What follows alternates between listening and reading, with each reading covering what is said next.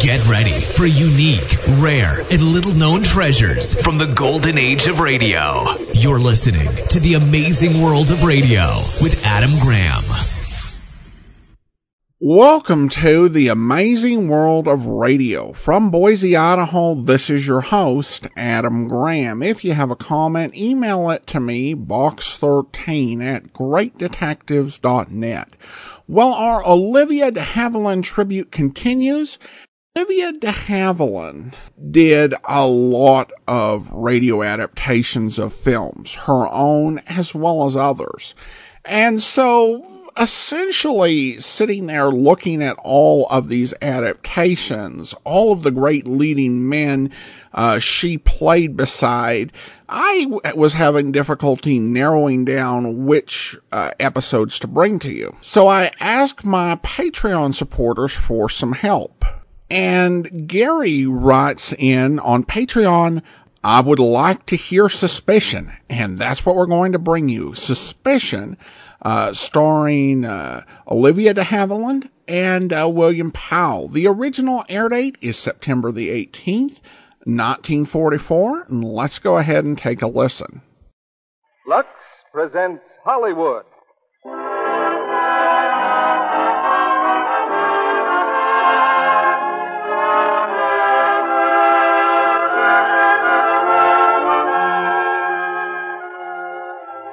The Lux Radio Theater brings you William Powell and Olivia de Havilland in Suspicion. Ladies and gentlemen, your producer, Mr. Cecil B. DeMille.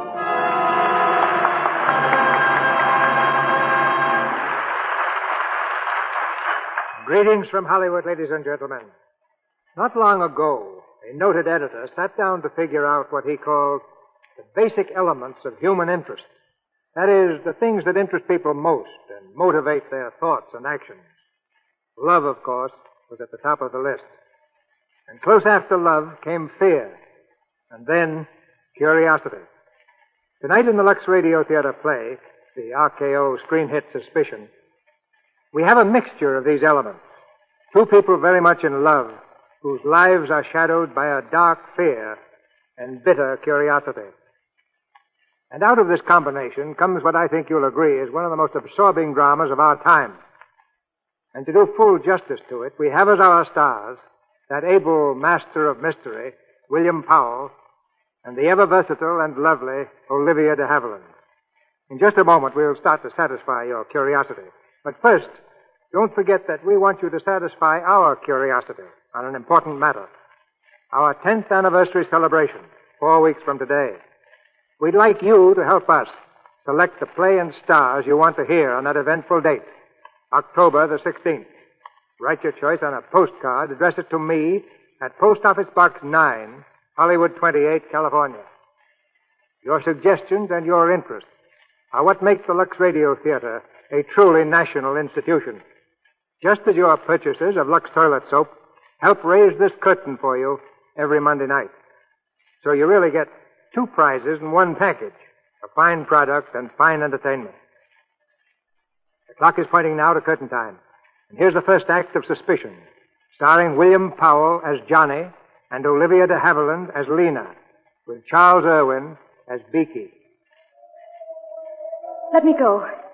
Let me go. Don't be a little fool. What's the matter with you? Let me go. On a hilltop overlooking the English countryside, the trees bend low before the moaning wind. Smoke gray clouds weave swiftly across a smoke gray sky. Against this sky are silhouetted the figures of a man and a woman. The man's arms are about her shoulders. She struggles wildly, frantically, then breaks away. Again, his arms reach out. Her hands are caught and held as in a vice. Now, what did you think I was trying to do? Kill you?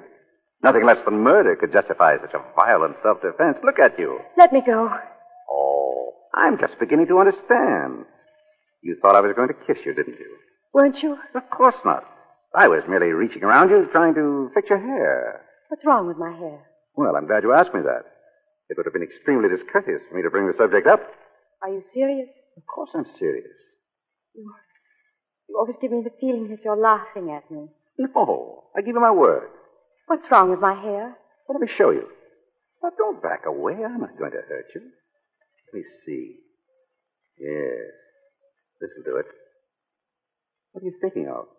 A week ago, I'd never even seen you. Oh, now here we are on a Sunday morning missing church while I unbraid your hair. I think you've done enough fooling with my hair. There, got a mirror? You look splendid. I must be quite a novelty by contrast to the women you're photographed with Hmm? in the newspapers. Oh. Well, how do you like your hair? Now, don't screw your face up like that. You look like a monkey. What did your family call you, monkey face? I'll have to go now. I shall be late for luncheon. Anyway, if my father saw me come home both late and beautiful, he might have a stroke.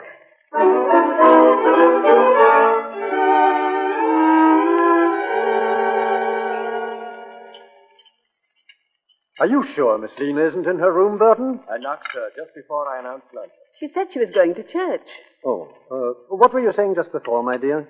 About Lena. I do wish she'd get married, Stanley. I don't believe Lena will ever marry. She's not the marrying sort. Anyway, she's no need to worry. There'll be enough to take care of her. I suppose you're right.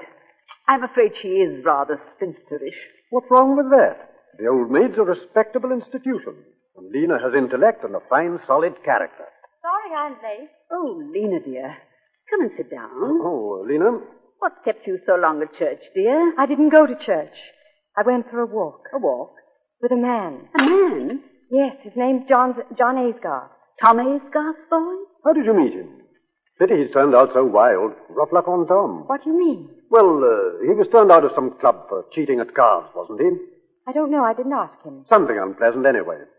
What's he doing down here? He's staying at Penn's Hayes. I shouldn't have thought Lord Midland would have had him there if he'd ever been turned out of a club for cheating. Well, perhaps it was a woman. He was correspondent or something, I believe. What ought to have been correspondent. Well, anyway, I'm going to see him again this afternoon. He's calling for me at three. Miss Lena, you're wanted on the telephone. Oh, thank you, Burton. Stanley. She seems quite excited. Do you suppose? Hello? Oh, hello, Johnny. What? Oh, yes, a long time ago. When are you coming at. Oh, you can't. Oh, yes, of course I understand. Yes, please write. And thank you for calling. Goodbye. Hello? Yes, this is Miss McLeodlaw. A telegram. Will you read it, please? I will see you, yes? Thursday, yes? At Beecham Hunt Ball. Signed, Johnny. Yes, I have it. Oh, Johnny.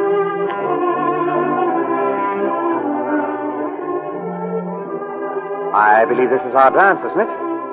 Hello, monkey face. Hello. Hello, monkey face. Hello, Johnny. Come on, we're getting out of here. But we can't. Of course we can. This way, monkey face. Johnny, where are we going? Which is your car? This is ridiculous. It's over there. Good. Come on.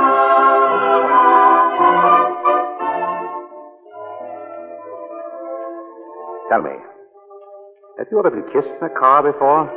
Johnny. Johnny, what? You mustn't joke with me. I'm no good at joking. I don't know how to flirt. Well, I'm not joking. I'm serious. Have you ever been kissed in a car? Never. Hmm. Would you like to be? Yes. Well, you're the first woman I've met who says yes when she means yes.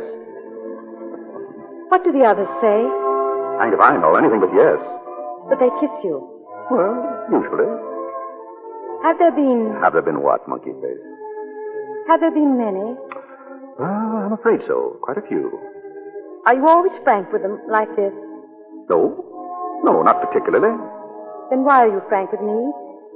Because I'm different? No, it isn't that. I'm honest because, uh, with you, I think it's the best way to get results. Johnny, I hope I'm not saying the wrong thing. But I love you. No, you haven't said the wrong thing, Monkey Face. I think I'm falling in love with you, too. But I don't quite like it. That's why I stayed away from you for a week. I was was afraid of you. I never thought it would happen like this. Neither did I.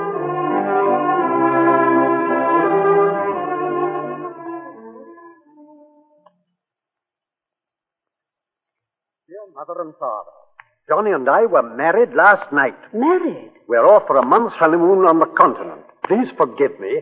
I love him very, very much.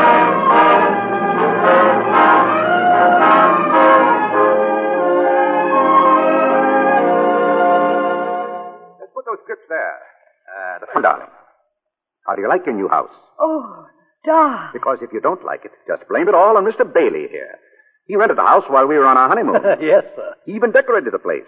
But if you do like it. Oh, I adore it. I'm mad about it. Ah, well, in that case, you are talking to the right man. Because I engaged Mr. Bailey, didn't I, Mr. Bailey? Quite right, Mrs. Aysgarth. Oh, Johnny, you're a genius. Uh, Mr. Aysgarth, I shall have to be getting along now, so uh, what shall I do about the bill?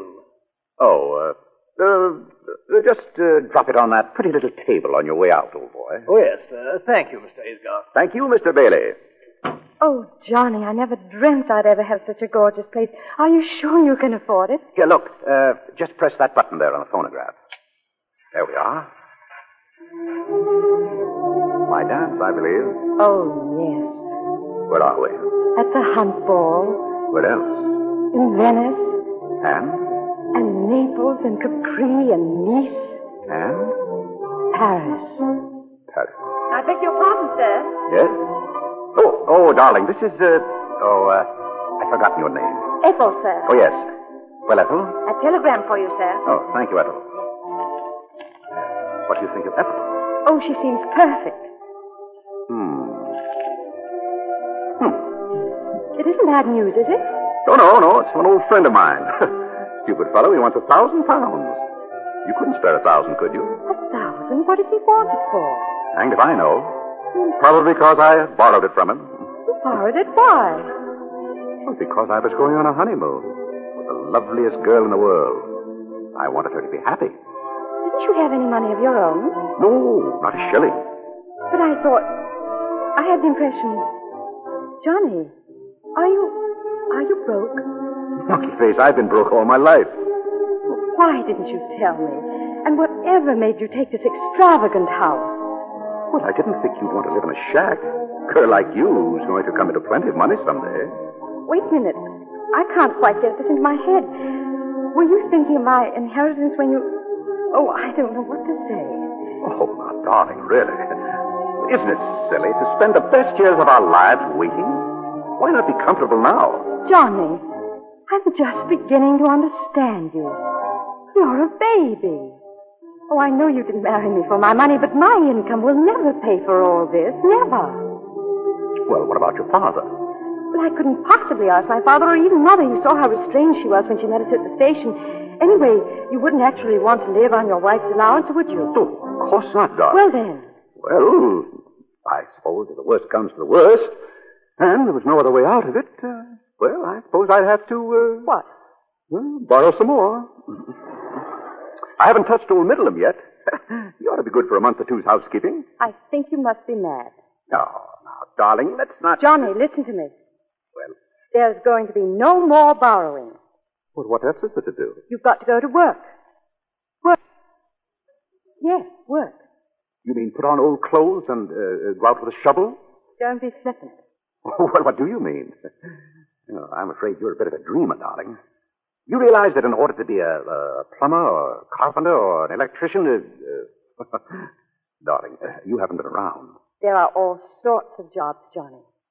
Well, I'm broad-minded. Let's have some tea and talk it over. We can make out a list of jobs. Might be fun.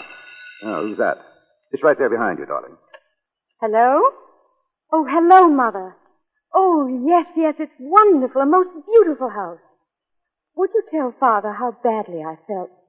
Oh, he is? Oh, wait, wait a minute till I tell Johnny. Johnny, Yeah? Father is sending us a wedding present. No. Mother told him how happy I looked, and oh, I can't tell you how much this means to me. Me too. Yes, Father? Yes? Go on, ask him when he's sending it. It's coming right away by messenger. Well, uh, invite them over for dinner. And uh, if you can slip it in, just say that we were in the throes of job hunting when he telephoned. Oh, Johnny, really, you are the limit. What, Father? Yes, Johnny and I were just discussing that very subject, and he has several interesting ideas on the kind of job he'd like Oh, to do. Mr. Aesop, there's a messenger from General McLeodlaw. Oh, it's just come, Father. Hold on. Bring it in, Ethel. Yes, I think I know what it is. Oh, Johnny, you'll be thrilled. in here, please. Oh, it is. Oh, how wonderful. Johnny, look. Uh, what, uh, what is the thing? It's a chair, darling, a Queen Anne chair. Oh, We had them in the family before I was born. Here's another one, ma'am. how many more, for heaven's sake? Just these two, sir. He sent us both of them. Oh, Johnny, these are our first heirlooms to be handed down to our children and then to their children. Well, that's the thing to do with them, all right.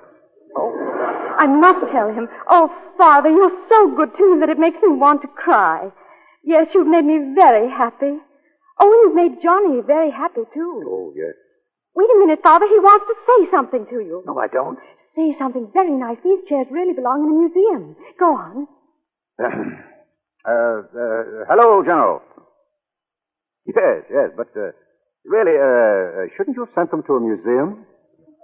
Oh, well, naturally, we're thrilled. A job?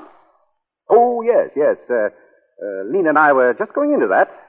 Well, I, I have several excellent opportunities. I uh, just received a letter from my cousin, Captain Melbeck. He, uh, he wants someone to manage his estate for him. I thought I'd take the job. Well, I'm glad you approve. Yes, yes, we'll uh, we'll get together soon. Goodbye, sir. That was a fib about Captain Melbeck, wasn't it? Was it? Listen to this letter. We'll give your idea the fullest consideration. Let me know if you would like to take the job. Yours sincerely, George Melbeck. Did you have this letter all the time? I did. Why didn't you tell me? Ah, because, dear, I never dreamed I'd be using it.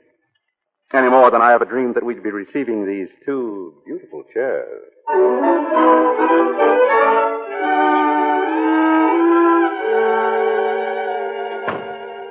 Oh, good afternoon, ma'am. Hello, Ethel. Mr. Aysgarth at home yet? No, ma'am. But there's a gentleman waiting for him in the drawing room. Oh, thank you, Ethel. Hello. I say, nice place old Johnny's got here. Oh, I'm Vicky Thwaite. You must be old Johnny's wife. Yes, I am. Didn't he ever tell you about me? Vicky? Oh, you're Vicky. I happened to be driving by. I thought I'd just pop in for a cup of tea. I've heard so much about you, Mr. Thwaite. Johnny told me about you, too. Ran into him at Newbury Races last week. The races? Oh, put my foot into it as usual, eh? Well, why, Miss says, didn't he tell you? Well, Johnny has a job. He couldn't have been at the races. Besides, he's given up betting. Oh, he has, has he? well, well, don't you believe it. Not Johnny. He's a great lad, he is. You mustn't mind Johnny cutting up. That's what makes him Johnny. Besides, he thinks you're a topper. Won't you sit down, Mr. Thwaite? I'm sure Johnny. Oh, Something wrong? yes. There were two chairs here this morning before I left. Chairs? Disappeared, have they? Yes, apparently. Were they expensive? Yes. They were. They were museum pieces. Queen Anne. Oh, that Johnny, he'll be the death of me. Don't you understand? No, I don't. I bet you 20 to 1 old Johnny has sold them. Sold them? What for? For money, of course. Fellow's got to pay his racing debts, hasn't he? You know, these bookies don't trust a chap for long. Not a chap like Johnny, that is. I don't believe you. I don't believe a word you say. Oh, put my foot in it again, have I? My dear, you mustn't take it so seriously. After all, it's Johnny. Wonderful chap, Johnny. He couldn't have sold them. He wouldn't without asking me. Uh, Are Mrs. Aysart at home, Ethel? Yes, sir. Here he comes now. Don't tell him a word I've said, but if you want to see Johnny at his very best, you just say something about chairs. Vicky. Johnny, how are you, old bean? Well, Oh, fine. What are you doing here? I just popped in to see you, old boy. Good, good. Well, how's my little monkey face? Hmm? What's the matter, darling? Nothing? Why? You sure? Your wife seems to be missing some chairs, old boy. Uh, Vicky, your pipe's not lit. Let me give you a match. Thanks, old boy. About those chairs, old bean. Huh? The missing chairs, old man. Oh, yes, yes, the chairs. Well, I suppose that American must have come for them this morning. What American? Oh, didn't I tell you, darling? Oh, stupid of me. Well, he dropped by about uh, a week ago, friend of Melbeck's. Go on, old man. Well, anyway, he, he admired the chairs, offered a hundred apiece for them. Anybody would take that. I wouldn't. Oh, wouldn't you really, dear? Well, that never occurred to me. Why didn't you mention it?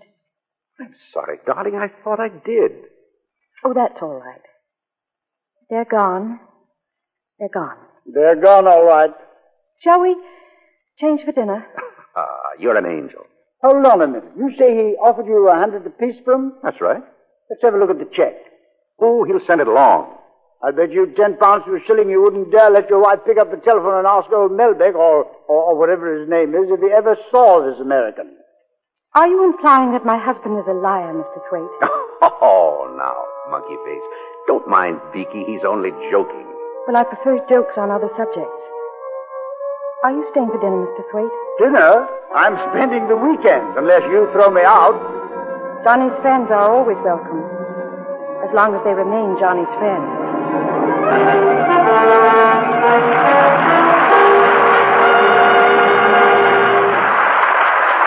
In a few minutes, Mr. DeMille and our stars William Powell and Olivia de Havilland will be back with Act Two of Suspicion. And now, Libby Collins, our Hollywood reporter.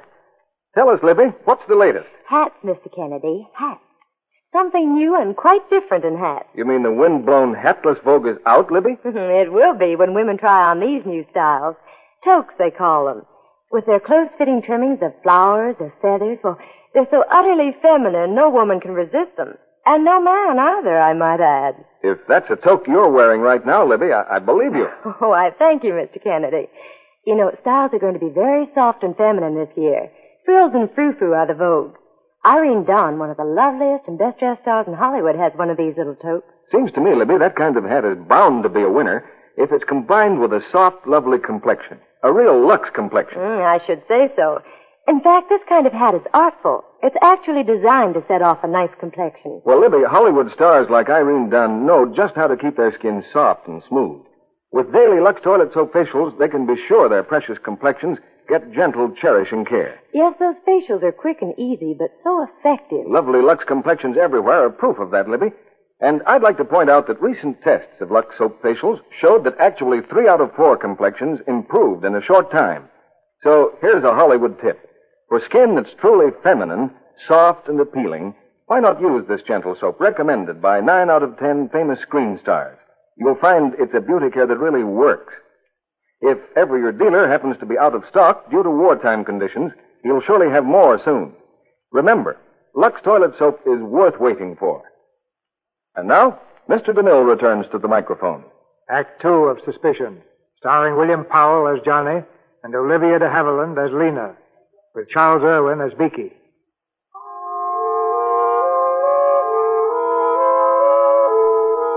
A week has passed, but in Lena's mind there is still a dim shadow of doubt, a faint, indefinable fear, the dawning of suspicion. Now, in the quiet main street of the town, she meets the local celebrity, a writer of mystery stories. Lena, dear. Oh, hello, Isabel. I've just been admiring your display in the bookshop. Murder on the footbridge. Yes, they're doing very well by it. How's Johnny? Oh, he's fine. He's not an admirer of yours. I don't believe there's one of your stories he hasn't read. Splendid. By the way, have you seen Talbrook's window? The antique shop, not lately. Well, my dear, they've got the most beautiful things. Two lovely old Queen Anne chairs. I'd give my soul to own them. Chairs? Lovely. Well, goodbye, dear. I'll see you for dinner soon. Yes, of course. I'll phone you, Lena.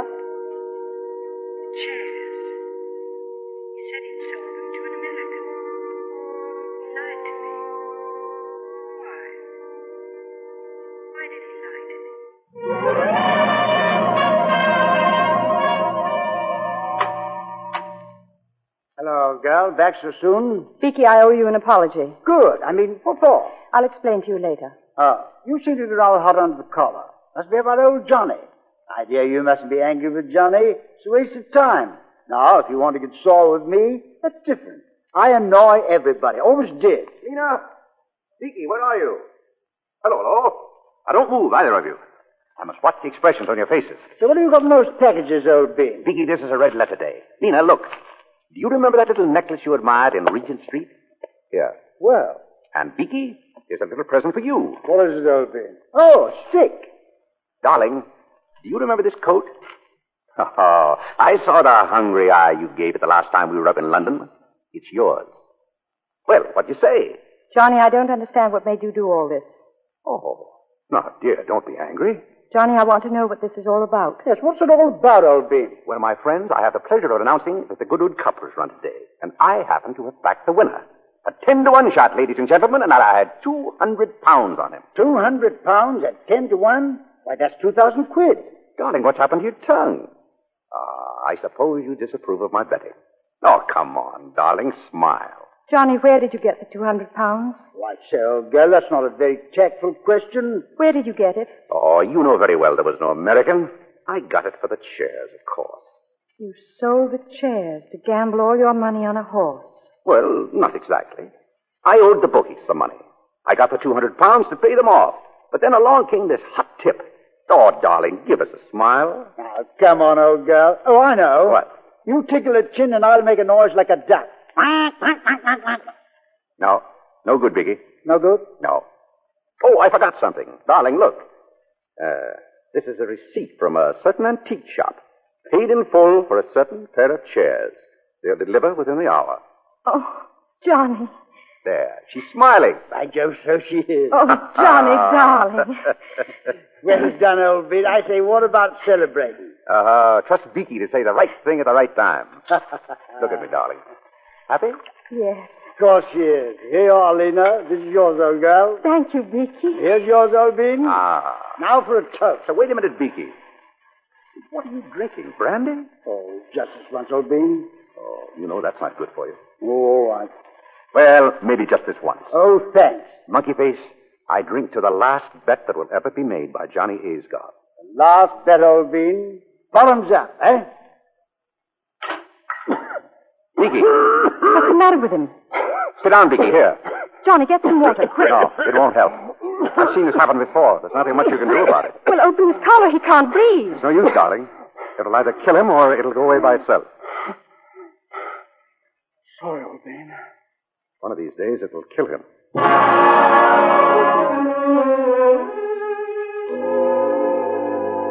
Oh, good afternoon, Mrs. Aysgard. Good afternoon. Is my husband in his office? Mr. Aysgard? Why, no. When do you expect him? Well, I really couldn't say. Uh, perhaps you'd like to talk to Captain Melbeck? Yes, I would. Very much, please. This way. Uh, Mrs. Aysgard to see you, sir. Oh, come in. Mrs. Aysgard, what a pleasure to see you. Good afternoon, Captain Melbeck. Do sit down. Thank you.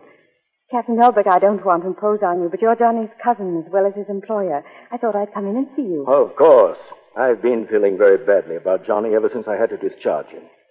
Discharge? Now, don't worry, Mrs. Aysgarth. I told him I wouldn't prosecute. I don't understand. I told him I wouldn't prosecute. What on earth are you talking about? When did you discharge him? Six weeks ago, we had an unexpected audit. The accounts showed a deficit of 2,000 pounds. When I looked into Johnny's records, I'm terribly sorry, Mrs. Aysgarth. He should have told you.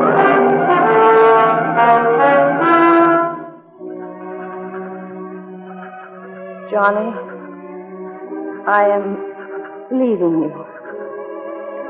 It is very important that we never see each other again. Lena, Yes? Ethel told me she packed your grips. Yes. Then you heard. Yes, I've heard. I'm so sorry, darling. Terribly sorry. This telegram just came from the doctor. Tells how it happened. Telegram? Deeply regret your father died early this morning from heart failure. Your mother wishes you to come at once.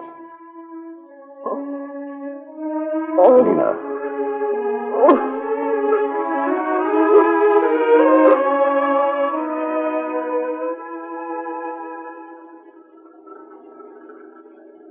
tired, darling? A little. It's been a nasty week for you. I'll be glad to get you home. Nina, you ever have any regrets that you married me? Why do you ask that? Well, I was thinking of the will. Seems pretty obvious that your father would have left you a lot more than his portrait if you'd been anybody else but Mrs. John Aysgarth. Oh, is that what you meant? You haven't answered my question. What about you? Have you any regrets? Monkey Face, marrying you is the one thing I've never changed my mind about. Do you really mean that, Johnny? Yes, I really mean that. I want nothing but to spend the rest of my life with you. And if you were to die first, I'd never. I would die first. Well, listen, what about you? I couldn't stop loving you if I tried. Have you tried? Yes. Once. When?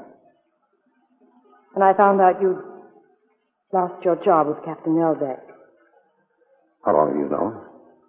since last Friday. Who told you? Captain Elbeck, I met him. Did he tell you why? No. Suppose you tell me why. Oh, well, uh, we just didn't get along. I say, it's quite nice here. Shall we uh, stop and look at the sea? Pretty, yeah. Hmm. Be Quite a drop off this cliff, wouldn't it? Why didn't you get along with Captain Milbeck? Oh, I don't know. He's a bit of an old fogey, you know. Monkey Face, I have always had the notion that the secret of success is to start at the top. The way to make money is to think in a big way. Look at all this land, for instance. Look at the view from these cliffs. Now, why isn't something done about it? if I had 10,000 pounds, or, or still better, 20,000, I could start a development here. All you need is 20,000 pounds. Uh-huh. Or 30. Next 10,000 wouldn't hurt a bit. 30,000 pounds. That's all I need. 30,000 pounds. Okay. Think you could swing it for that, old bean? Of course. Now, now you see, Beaky, this is the ground plan. Wonderful, old bean. Then we could put the large hotel up there on the cliff, eh? That's the idea. Hello? What's going on in here? Monkey Face, we're organizing a real estate company. We're about to buy a very beautiful piece of land right by the sea. What a view. What sun. What air. Then we sell plot at profit. I see, but you'll, you'll need financing for all this. Of course. Well, have you found someone to put up the money? Of course. Who? Me. Oh, I see. Well, if, uh, the idea is mine, but the money is Beaky's. And uh, the corporation, well, uh, Beaky borrows against some securities he has in Paris. Now, uh, the company is going to be in my name. Yes, but Look, darling, now, j- j- let me show you how simple it is. does Beaky understand it? Oh, perfectly. I think. I beg your pardon, Mr. Aysgar. Uh, yes, Ethel? You're wanted on the phone, sir. Oh, thank you, Ethel. Uh, uh, excuse me, Beaky. All right, old man. Now, Beaky, please explain it to me, will you? Well, you see, my dear girl, well, you see, we, we buy up this land, and then we sell part of it. That gives us a 100% profit.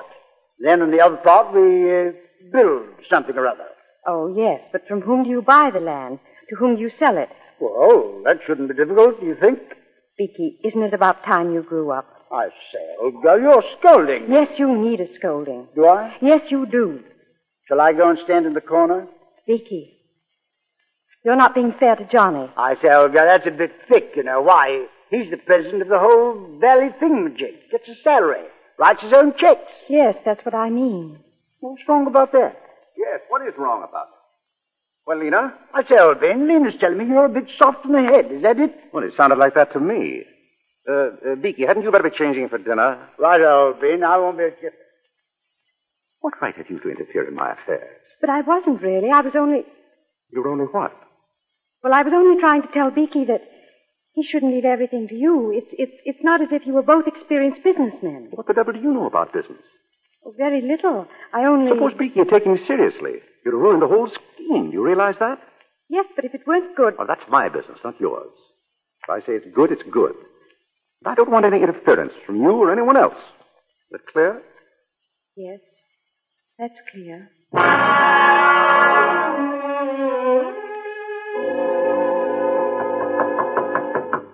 Yes, who is it? Yes, Johnny. I, uh, well, I thought you might like to know. I'm calling off the real estate plan. Why? What happened? Oh, I don't know. Perhaps the land isn't any good. Or perhaps I don't like the idea of risking Beaky's money. Or perhaps it's a stiff job and I'm too lazy.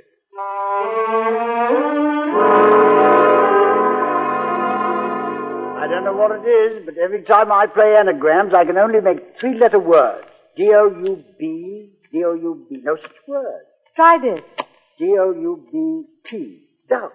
Thank you, old girl. Your turn. Here, Johnny. I don't see why you want to call off this real estate scheme. Uh, it's no good. The corporation's formed already. The money's been put up in your name, old boy. The deal's off, Beaky. Why do we have to drive all the way up there to look at it? Well, I won't be responsible for calling the scheme off without first proving to you it's no good. We're going up there early tomorrow morning and take a look. Why are you so insistent? Because, as I told you, I won't be responsible. All right, old boy. What's that word you got there, Lena? M U L D E R. Oh, such word, is there? Try the R instead of the L. Murder. That's better. Murder. Johnny, I don't like going up there in the morning. Why do we have to go so early? Now, Beaky. Murder. Oh, well, we have to. Let's get on with the game. Your turn, old girl. The money in his name. Murder. The cliff's overlooking the sea. I say, Lena. The edge of the cliff. Stay away, Beaky. Lena, I say. He'll push you off. He'll kill you. Murder. Murder. Murder. Lena, what's the matter? Lena. Give me a hand here, Beaky. She's fainted.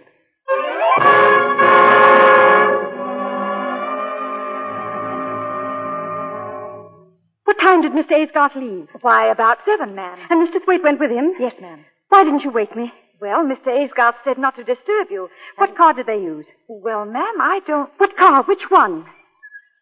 Listen. Oh, that's Mr. Aysgarth now, ma'am. He's back. He's come back. Morning, Lena. Johnny. Feeling better? What's the matter? You're white as a sheet. Where? Where's Beaky? What? Hello, old girl. How you feeling? Oh! Any better? Lena, what is it?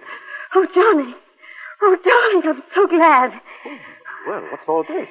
I've only been away a few Oh, hours. it seems like a thousand years. Yeah, seems like that to me, too. Oh, shut up, Beaky. It was nothing. Nothing. I came very near to losing my life. You call that nothing? You nearly lost your life. Came very close to it. Let's drop the subject. No. Go on, Beaky. I want to hear about it. Well, there we were on top of a cliff. I was trying to turn my car near the edge. Was Johnny in the car? No, it was a few feet away. Go on. Well, I didn't realize I was backing the car toward the edge, but I was. And if old Johnny hadn't taken a flying leap and grabbed the brake, I should have been kingdom come by now. Johnny saved your life. Oh, Johnny, I can never tell you what this means to me. To you, darling? Yes, it means a good bit to me, too. You know, I think the old fellow deserves a reward. How about a night out? Sport celebrating on me, old bean. Oh, well, uh, it's very kind of you, Beaky, but uh, don't you have to go to Paris?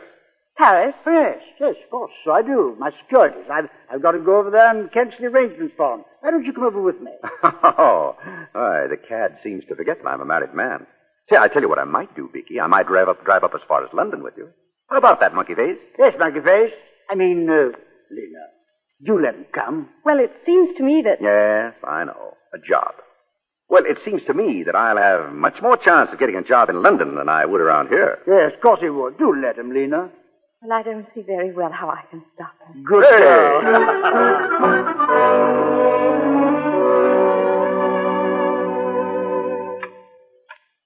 Mrs. Aysgarth, Yes, Ethel?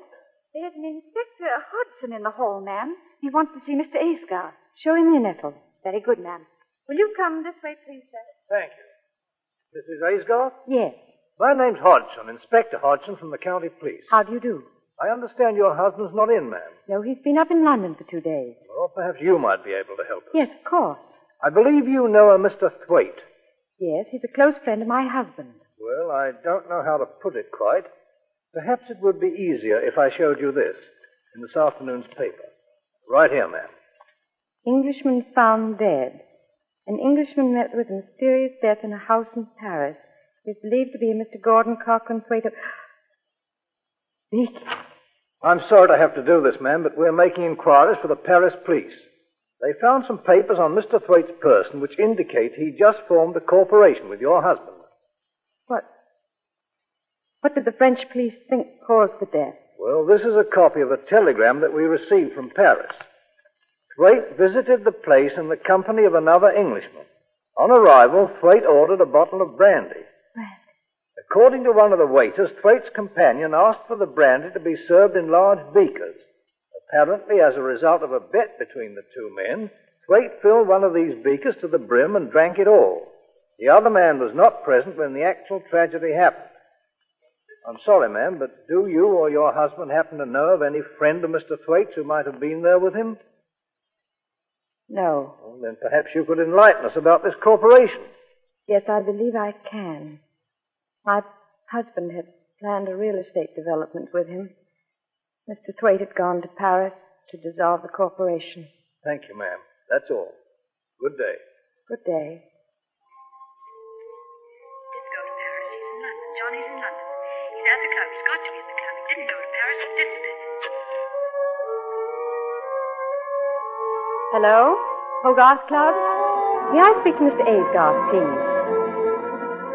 He left? Left when? Yesterday morning. No. No, it doesn't matter. Thank you.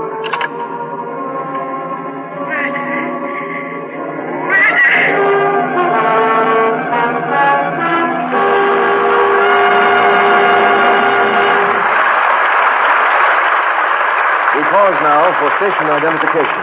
This is CBS, the Columbia Broadcasting System.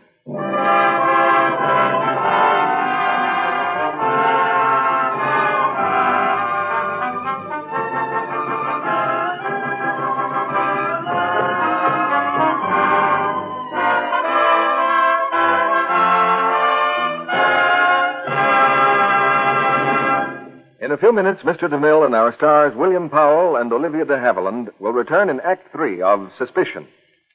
And now, here's a very reasonable question from an American housewife. Now that it seems likely the war in Europe may soon come to an end, why should I keep on saving my used cooking fat? Why, Mrs. America? Because the need is still critical, perhaps more critical than ever. But will fats be needed as urgently to manufacture war materials and medicines to send abroad? After Germany's defeat, there's still Japan. Remember this, too. The Japs still have the fat. They hold the countries from which we used to import about one billion pounds of fats and oils each year. Ah. A billion pounds? That's a lot of fat. It is indeed. Enough to help manufacture the supplies of ammunition, medicines, parachutes, and other war materials that must keep on going to our fighting men abroad. Remember, too, our domestic production of fats is short. It has had to fall off during the war. Well, I guess I'd better keep that salvage tin handy on the stove just as I've been doing. You're doing a necessary patriotic service when you continue to save every drop of used kitchen fats and turn them in to your butcher. Every bit you throw away may deprive one of our men of some vital thing he needs. The war isn't over till our boys come home. We need to keep on doing everything we can to get them home sooner. Fats are essential materials of war. Don't waste them. Save them every day. Turn them into your butcher. Remember, he, he still gives you four cents a pound and two red ration points for every pound you turn in. That's the message your government sends you. Here's what Mr. Lee Marshall, Director of Distribution, War Food Administration, tells you. Saving used fats is not a glamorous task. It takes effort. But it is one that only you, the American housewife, can perform for the country. We ask you to continue the wonderful job you are doing to help speed final victory. And now, Mr. DeMille returns to the microphone. When the play is over, we hope you'll join us behind the scenes for an informal chat with our stars. Now here's Act Three of Suspicion, starring William Powell as Johnny and Olivia de Havilland as Lena.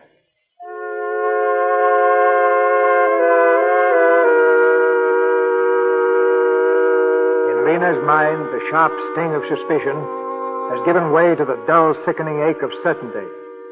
Certainty that her, her, her husband is a murderer. Returning to the house, he stands framed in the doorway, looking at her.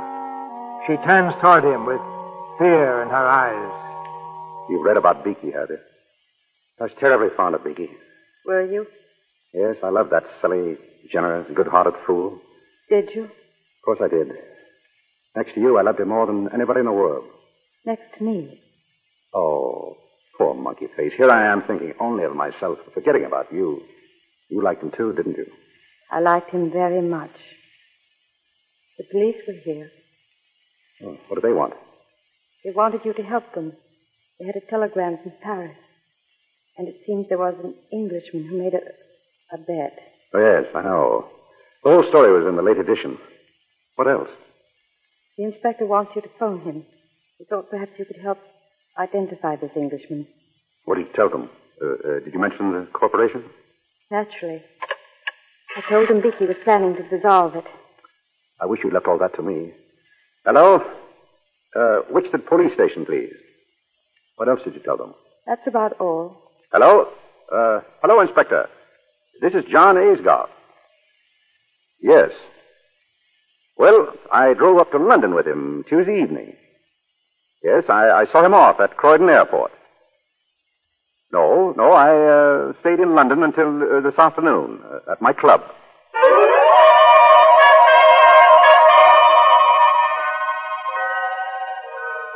Lena, how nice to see you. Sit down, dear. Isabel, you know, I couldn't put my light out until three this morning. I was so interested in your last book, I had to come over and talk to you about it. That's the nicest compliment I ever got. I was completely fascinated by the way your villain enticed his victim across the footbridge, knowing this bridge had been sawn through. And he also knew his victim couldn't swim. Don't forget that. Well, what I want to know is this. Would you call that an actual murder? Well, from a moral standpoint, there's no question at all. It is murder. I suppose it is. What does Johnny think? Johnny? Oh, I haven't discussed it with him. Well, I think he'd be interested. The same situation with his friend of his in Paris. The same. Well, that brandy business is just like my footbridge. By the way, this brandy thing isn't new at all, you know. It's been done before. Oh, yes, and in real life, too. I have it here. A book called The Trial of Richard Palmer. Now, where is that book? The Trial of... Oh, I remember where it is. It's in your house. My house? Yes. Johnny borrowed it a week ago.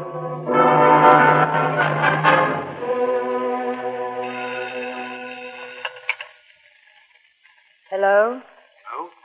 May I speak to Mr. Ayscott, please? He isn't in.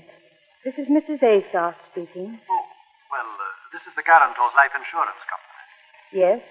Would you tell Mr. Ayscott that there's been a slight delay in replying to his inquiry? That we've written him fully and he should get our letter in the morning.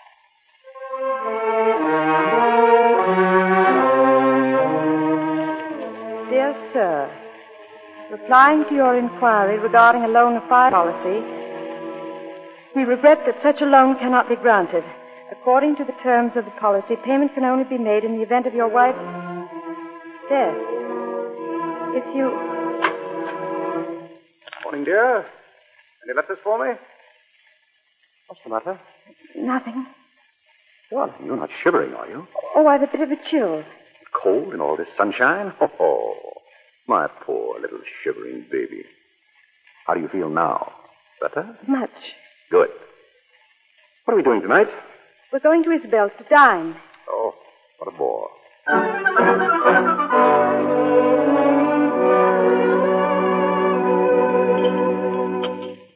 Well, let's get back to that new book of yours, Isabel. You mean to tell me that a fellow sits down at a piano, starts to strum, and in two seconds later he's shot? Is that the idea? Yes. A certain note on the piano was wired to a revolver concealed in the wall. Oh, I don't care much for that, Isabel. You're slipping, old girl. What's wrong with it? Too complicated. You're going to kill somebody, do it simply. How would you do it? Simply, Johnny? No, Oh, I don't know, dear. Just use the most obvious method. For instance? Well, poison. Just use the first one that came to my mind. Say, uh, arsenic. Arsenic can be traced in the body, of course. Uh, but it isn't always. No. This very minute, there are probably hundreds of murders walking about. Johnny, do you suppose those murderers are happy? Oh, I don't know. Why shouldn't they be? Well, anyway, Isabel, it seems to me that by now somebody would have discovered a poison that can't be traced. But there. What about it? Isn't there? An untraceable poison? Nonsense. There's no such thing. Oh, Isabel, you are hiding something from me.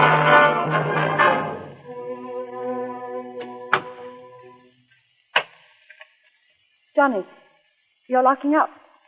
What about Ethel? Well, it's Ethel tonight off. She won't get back till morning.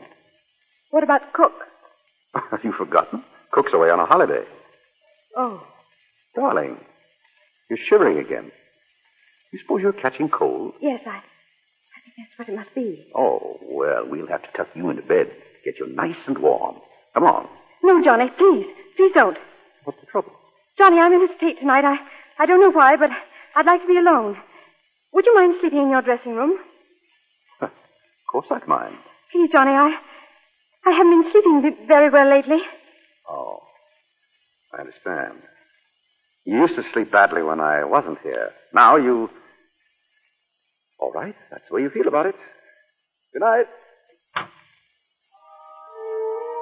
Poison. Arsenic. Poison. Untraceable. In the event of your wife's death. Poison. In the event of your wife's death. Your wife's death. Your wife's death. Come on, Nina, wake up, dear. Feeling better? Yes. Yes, I. Hello, darling. Yes, Belle. I came over this morning.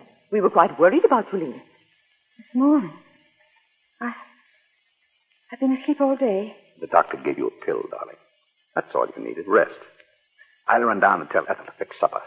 Right back. Oh, he's one in a million, that Johnny of yours. Isn't he? I warn you, if you leave me alone much longer with him, my career will soon be over. He flirted with you, I suppose. Flirted? Worse than that. He's worming all my secrets out of me. Did you tell him anything today? Did I? Oh, now honestly, have you ever been able to deny Johnny anything? It was about that poison, wasn't it? Yes, it was. And if he writes a story on that one before I do. Lena, Lena, imagine. A substance in daily use. Anyone can get it. And within a minute after taking, the victim's beautifully out of the way. And mind you, it's undetectable after death. Is whatever it is painful? Not in the least. In fact, I should think it would be a most pleasant death.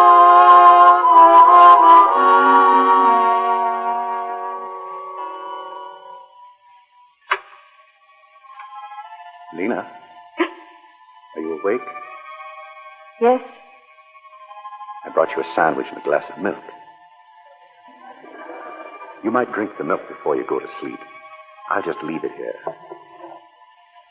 Good night, darling.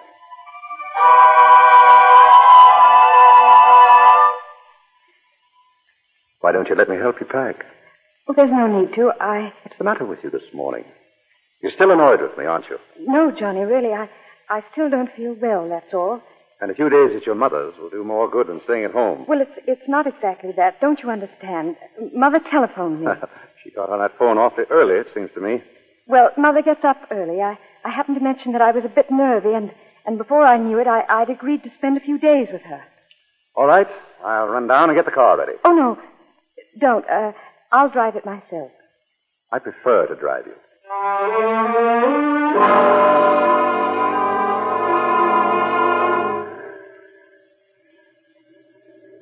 You're going so fast, Johnny. Well, you want to get there, don't you? Did you. Did you have to go by this road? Why not? It's a short way, isn't it? Ha ha! There's the hotel site. Another thing I failed at. The door is open. He's going to kill me. The curve up there. The door will swing. He's going to push me out. Down and down. Over and over. Murder. Down and down. Over and over. Get out! Get your hand off the door, Lena. Let me go! Let me go! Lena, come back. No, no! Lena. Let me go! Lena, what's got into you? Leave me alone, leave me. Stop it. Stop it, you little fool. Stop it. I've had enough. How much do you think a man can bear? Listen to me. You turned me out of your room. You go running away to your mother's. Now you shrink away from me, so you hated me. You're my wife, Lena. But I thought. You almost killed us both back there. Because you had to pull away from me even when I was reaching over to save you from falling out of the car. Well, you don't have to put up with me anymore. Johnny, wait. Where are you going? First, I'm taking you on to your mother's. And then what? Don't worry. I won't bother you again. Johnny, you mean you're going to. Johnny, why were you asking Isabel about that poison? What were you planning to do with. Johnny, you were going to kill yourself. Oh, my darling. Yes, but I've changed my mind. I'm going back to see it through. Prison time You and. You mean, Melbeck, that money you took? I can't pay it back. I made the last attempt to raise the money when I went away with Beaky. Paris? I went to Liverpool. I tried to borrow your insurance, but it didn't work. You mean you were in Liverpool when Beaky. Then you didn't go to Paris. Of course not. Do you think I'd have let some idiot give poor old Beaky that brandy if I had? Oh, Johnny. If only I'd known. This is as much my fault as yours.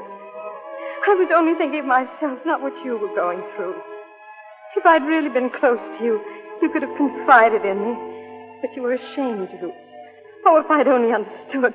Oh, Johnny, it'll be different now. We'll make a difference. People don't change overnight, Lena.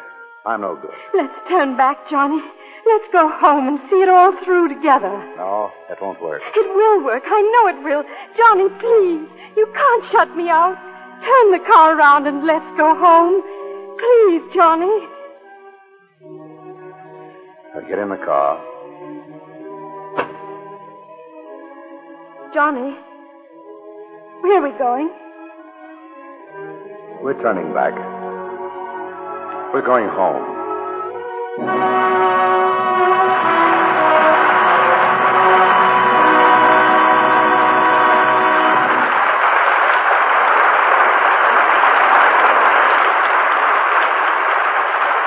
It's more than a matter of suspicion that tonight's performance will be long remembered by millions of listeners to the Lux Radio Theater. And for that, we can thank our stars, William Powell and Olivia de Havilland. Thank you, Cecil. You gave us a great play when you picked Suspicion. Now, you ought to be an authority on mysteries, Bill. One of the best bits of news I've heard is that you're going to do another picture in the Thin Man series. But, Bill, for the thin man, haven't you been putting on a little weight? Libby, how can you say that? Why, I'm scared of my own shadow. Yeah. You mean it looks as if a crowd were following you?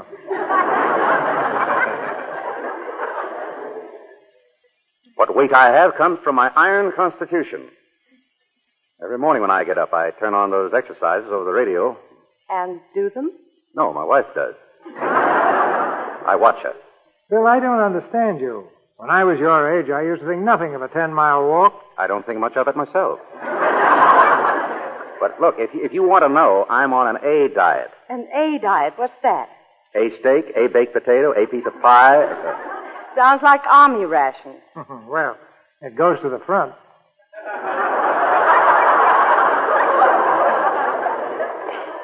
Well, in spite of all you say about me, I'll confess you're looking as lovely as ever, Livy. Yes, isn't she? And now that I've planted it for you, Cecil, you uh, wouldn't like to tell us one of the reasons, would you? Me? No, no. Oh, come on. Plenty of fresh air, sunshine. And Lux toilet soap? I'll say it for you.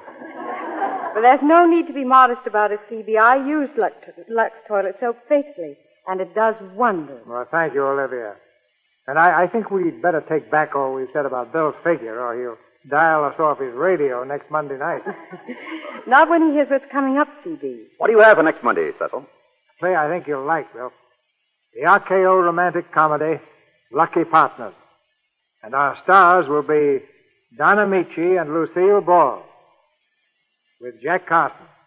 It's the story of two young people falling in love who stake their future on a horse race. Huh. when you gamble both love on, on horses, you're riding for plenty of excitement. But it sounds like another entertaining evening, Phoebe. We'll be listening. Good night. Good night. Good night. Good night. I have a suspicion we'll be back soon. Our sponsors, the makers of Lux Toilet Soap, join me in inviting you to be with us again next Monday night when the Lux Radio Theater presents Lucille Ball and Donna Michi in Lucky Partners with Jack Carson. This is Cecil B. DeMille saying good night to you from Hollywood.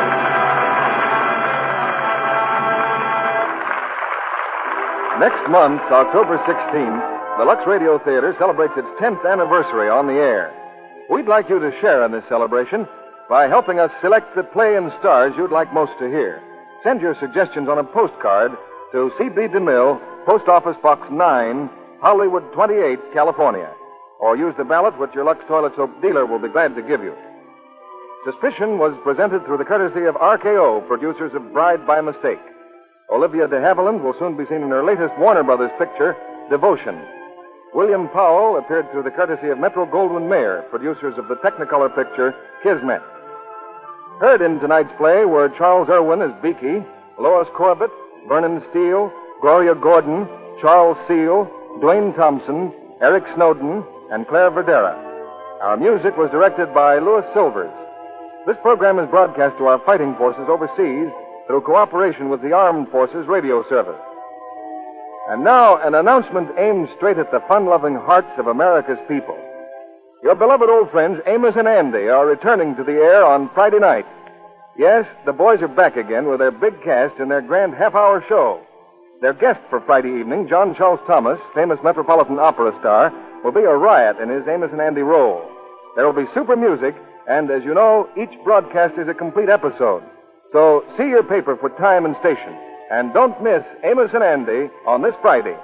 This is your announcer, John N. Kennedy, reminding you to tune in again next Monday night to hear Lucky Partners with Don Amici, Lucille Ball, and Jack Carson.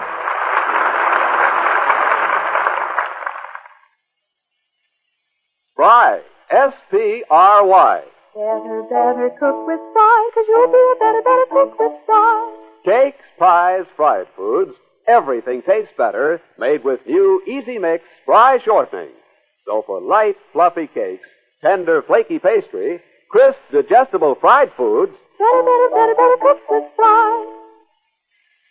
this is CBS, the Columbia Broadcasting System. Welcome back. As a film, Suspicion was originally released in 1941, and it starred Joan Fontaine, Haviland's sister, and Cary Grant. And Fontaine actually won the Best Actress Oscar, as well as being recognized uh, for her acting in the film uh, by the National Board of Review and the New York Film uh, Critics Circle Award. Uh, the one thing about Lux and a lot of episodes, because there are some episodes of Lux Radio Theater where you get a substitute of leads, and it just comes down to the fact that at that point, the original leads, uh, they couldn't afford. You know, that's the case when you get, say, into the 1950s. Uh, but oftentimes you get to explore the idea of alternate casting, uh, where we go ahead and we say, well, what if we replace these two famous Hollywood leads with two other famous Hollywood leads? How would the movie uh, be different? And it's fun to explore that. And I honestly think that uh, de Havilland does a great job here and really gets us invested in her emotions as well as uh, understanding and believing in her feeling of being threatened. Uh, William Powell is good, although I don't think he makes much of an attempt to uh, make us believe that he is British. There's no type of accent um, uh, that's attempted at all, and you get a really American accent, but that wasn't uh, totally unheard of for the era. Uh, it is uh, something that uh, I I kind of guessed at and checked, but in the film, Beaky was actually played uh, by uh, Nigel Bruce, and uh, that does uh, explain part of the performance that we get in this as. Uh, we're trying to say, just, I I am giving you my best Nigel Bruce impersonation here and it's a it's a decent enough take in that regard. I I find the story really interesting. Uh, it was a Hitchcock film, and so you kind of expect things to turn out to be as dark and sinister as she expects, if not more so. So it's a surprise when it turns out the things that she thought were sinister weren't quite what she, uh, she thought they were and I think it's an interesting uh, journey for her as a character. Uh, I don't think that she is irrational, uh, really, in her fears. I think her fears make sense. But the reason they make sense is that she married Johnny uh, without really knowing who he was. Other than she was aware that he married her for her money and uh, began to become aware that he had lied to her about things or he was not quite what he seemed to be. But people do change. And I think that's really hard to process or believe if you're dealing in a relationship where, uh, because of choices you've both made, uh, you've ended up not trusting this person at all. So I I think it plays out as a really interesting and different dynamic, particularly if you come into it thinking, uh, well, I kind of know what this is going to be like. It's a Hitchcock story and uh, it just uh, turns another direction than you would typically expect. All right, well, I hope you've uh, enjoyed this uh, episode. We've got another full week of Olivia de Havilland, uh, so join us back here on Monday for the fourth episode in their series. In the meantime, send your comments to box13 at greatdetectives.net. From Boise, Idaho, this is your host, Adam Graham, signing off.